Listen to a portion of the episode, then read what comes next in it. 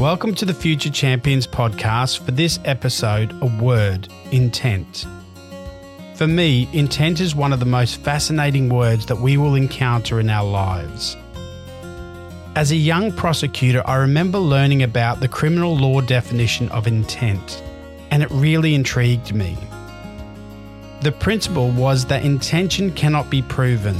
It can only be inferred by a proven set of facts. Let me say that again. Intention cannot be proven. It can only be inferred by a proven set of facts. This principle explains the complexity of intent. Physical evidence is easy to define. It is what you can see, touch, feel, smell or hear. But you can't see, touch, feel, smell or hear intent. In that case, it is often left to the observer to guess what the person's intention was by their actions. Because intention cannot be proven, it can only be inferred by the things we can prove.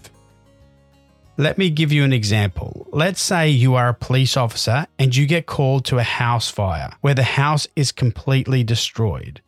When you speak to the owner, he says that he accidentally left the stove on and must have placed a tea towel near the stove when he went to the shops to buy some items that he forgot for dinner.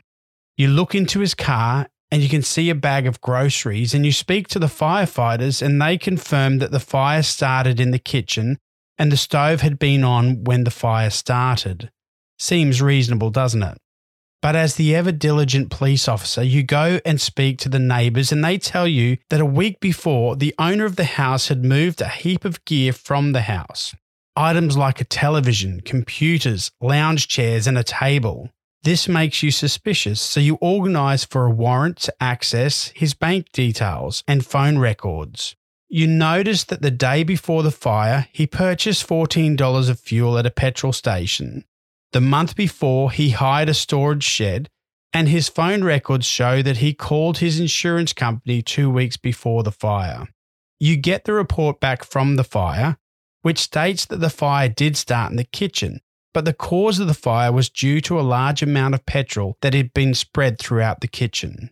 Based on this information, what do you think the homeowner's intentions were? The owner's evidence is that he did cause the fire by leaving the stove on, but it was an accident. But the evidence you now have makes it very hard to believe that it was an accident. You can't prove his intention, but based on what you can prove, do you think he deliberately burnt the house down and committed arson? Intent works the same way in life, but it is often less obvious. I've met many people that say they live with intent, with purpose, but the evidence of their lives don't reflect that intent. One of the greatest coaches in U S college basketball, John Wooden, was given a card from his father at a very early age in his life. On one side of the card was a poem, and on the other side were seven principles to live by. The first of these principles was, be true to yourself. Do the things you know you should do. Such an amazing ideal to live by. But what does it mean and how can we live with intent? The first step is to understand your intent, understand your purpose. To do this, you need to stop and ask three questions. Who am I? What do I want? And how can I achieve what I want? You cannot live a life of intent if you can't answer these questions. Dave Grohl is one of the most remarkable musicians in history. He was the drummer of the legendary Rock and Roll Hall of Fame band Nirvana. Then after the death of lead singer Kurt Cobain, he formed, in my opinion, the soon-to-be Rock Hall of Fame band, the Foo Fighters. Dave Grohl is the perfect example of living life with intent. Dave started learning to play music when he was nine. In his teens, his cousin invited him to a concert of a local punk band. During that concert, he was amazed by the energy and euphoria that was being created by the band. He knew there and then what he wanted to do. He wanted to recreate that experience with his own music. He never formally learnt an instrument, but this did not distract him from his purpose. He loved music and he wanted to entertain people. By the time he was in high school, he was so focused on where he wanted to be that he dropped out of school to chase his dream. His mother, Virginia, was a public school teacher and Dave's biggest supporter. She also understood that some children do not thrive in traditional schools. Dave had a choice to stay in a school system in Fairfax County that had no parallel to his dreams, or he could take up the opportunity to travel with a band through Europe, playing in cities like Paris and Amsterdam, living his dream.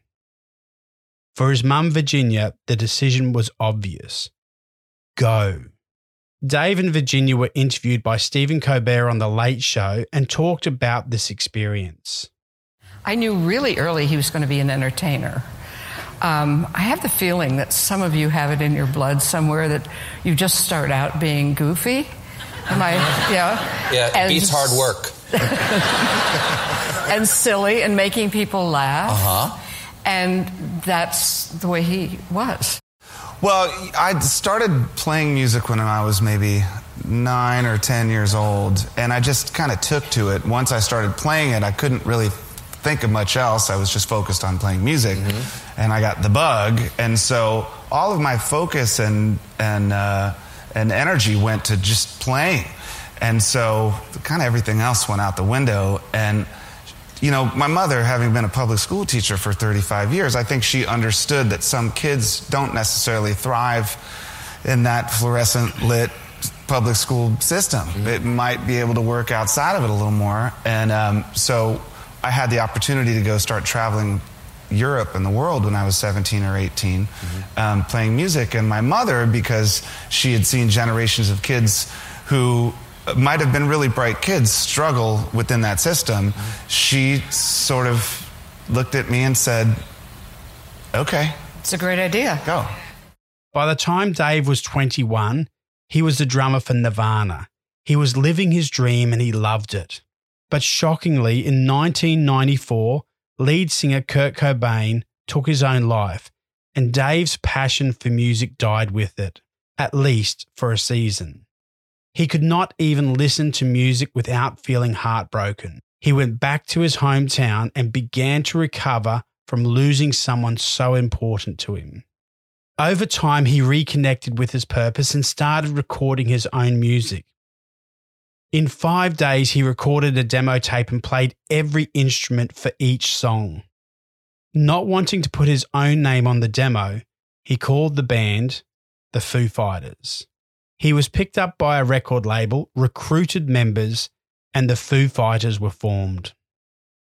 It took years of hard work for Dave to feel comfortable as a lead singer for Foo Fighters, but his passion and desire was unwavering. His love for performing live and recreating that moment at his first concert as a teenager gave the Foo Fighters a reputation as one of the hardest working bands and best live performers in the world. If you remember at the beginning of this podcast, I spoke about the criminal definition of intent. Remember, intent cannot be proven. It can only be inferred by a proven set of facts. Well, Dave Grohl's life was proof of his intent. But one moment speaks more than any other. In two thousand fifteen, the Foo Fighters were playing at a packed stadium in Sweden as part of their world tour. They were a few minutes into the concert when Dave made a misstep and fell off the stage, landing on concrete meters below. The impact was so serious that he broke his leg in the fall. Medics ran to his aid and it was obvious he would need to go to hospital. This is what Dave said at the concert just minutes after the fall. I think I just broke my leg. No! I think I really broke my leg. So look, you have my promise right now that the Foo Fighters, we're going to come back and finish the show. But right now, ladies and gentlemen, let me tell you, right now, I'm going to go to the hospital. I'm going to fix my leg. But then I want to come back, and we're going to play for you again.